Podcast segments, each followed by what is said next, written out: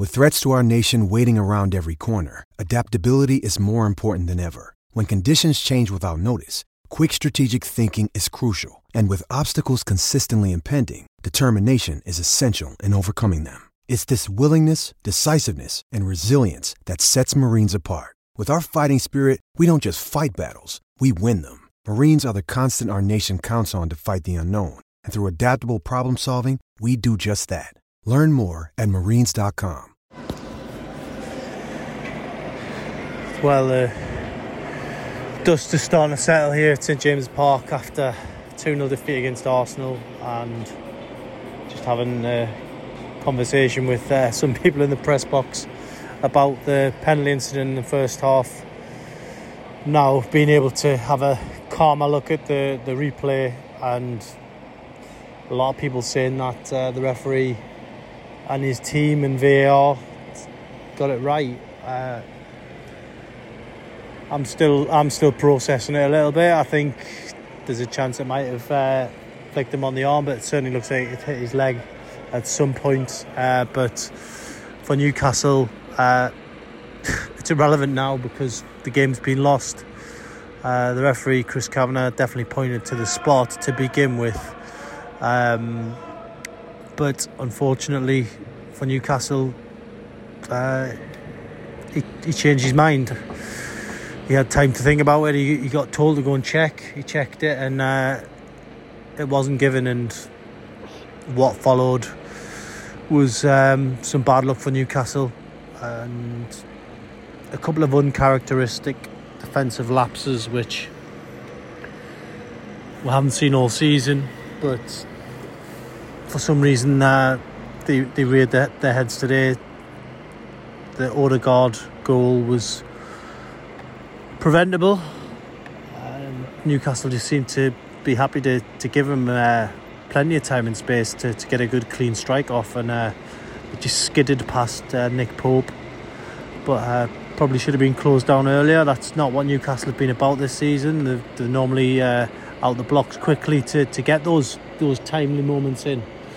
Uh, they didn't manage it today, and Arsenal consequently went in with the, the lead at half time referee booed off at the break.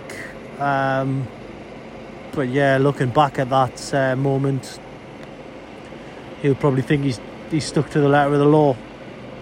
I don't know. It's is the are the angles of the replay conclusive enough to say it didn't hit his hand? Is the law that he try, was trying to move his hand out of the way? It's all a bit unclear, but definitely Kavanagh thought was a penalty the first time around. So anyway, that was by the by. Newcastle went in 1 0 down at the break, and then afterwards, they, you know, second half started with more fight, hit the post to Isak, unlucky. Probably the first good bit of service he had, uh, but sadly, you know, the ball comes back off the post, and then the second goal second goal for me, um, again uncharacteristic from Newcastle. Martinelli just allowed to find his way down the left hand side of the pitch and you know drilling drilling a low cross which Schar ends up turning behind his own goal. The defence was um, not great for me. Not great for me. Uh, Botman trying to stand him up, but couldn't get the block in, and then she ends up turning past his own keeper. But Nick Pope left completely exposed. I thought that was uh, one of the poorest goals Newcastle have conceded from open play this season. Uh, but again, you know, they didn't give up, they kept going, they finished the game like they started it on the front foot. I mean, had Jacob Murphy's effort going in the, the first minute, then it's a different game. It's potentially another Tottenham, you just don't know. But uh, look, Newcastle, they've got to dust themselves down now. It's no point dwelling on this for too long. Uh, they've got a week to prepare for Leeds, and then after that, they've got the comfort of two home games. So it's very much in their hands. But really, this today will was always going to be tough, um, and ultimately they, they go away from here today with things to work on. I think Eddie Howe knows that. He cannot fault the effort levels, and uh, I don't think the fans were faulting the effort levels. Uh, it was just one of those one of those moments where uh, Newcastle probably a stretch too far in some ways as well. Uh, end of season fatigue possibly playing a part. But yeah, I think for me, Newcastle uh, just have to move on from this and quickly.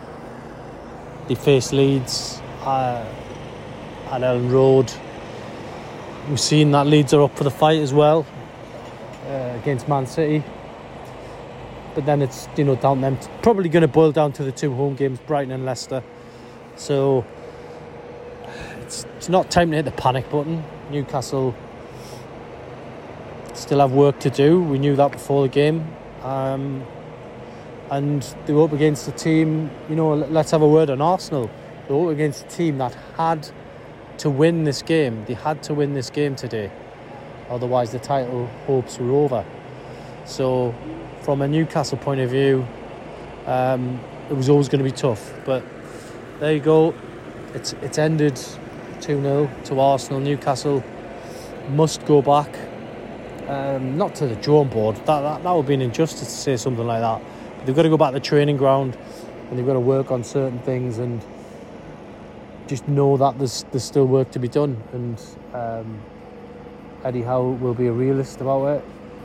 His team can't deliver every single time, but ultimately today was a, a tough one, and it's all about Leeds and them two home games. I do think it will be all over by the time uh, they go to Chelsea, but um, Eddie Howe was disappointed, but only by the result, not the performance.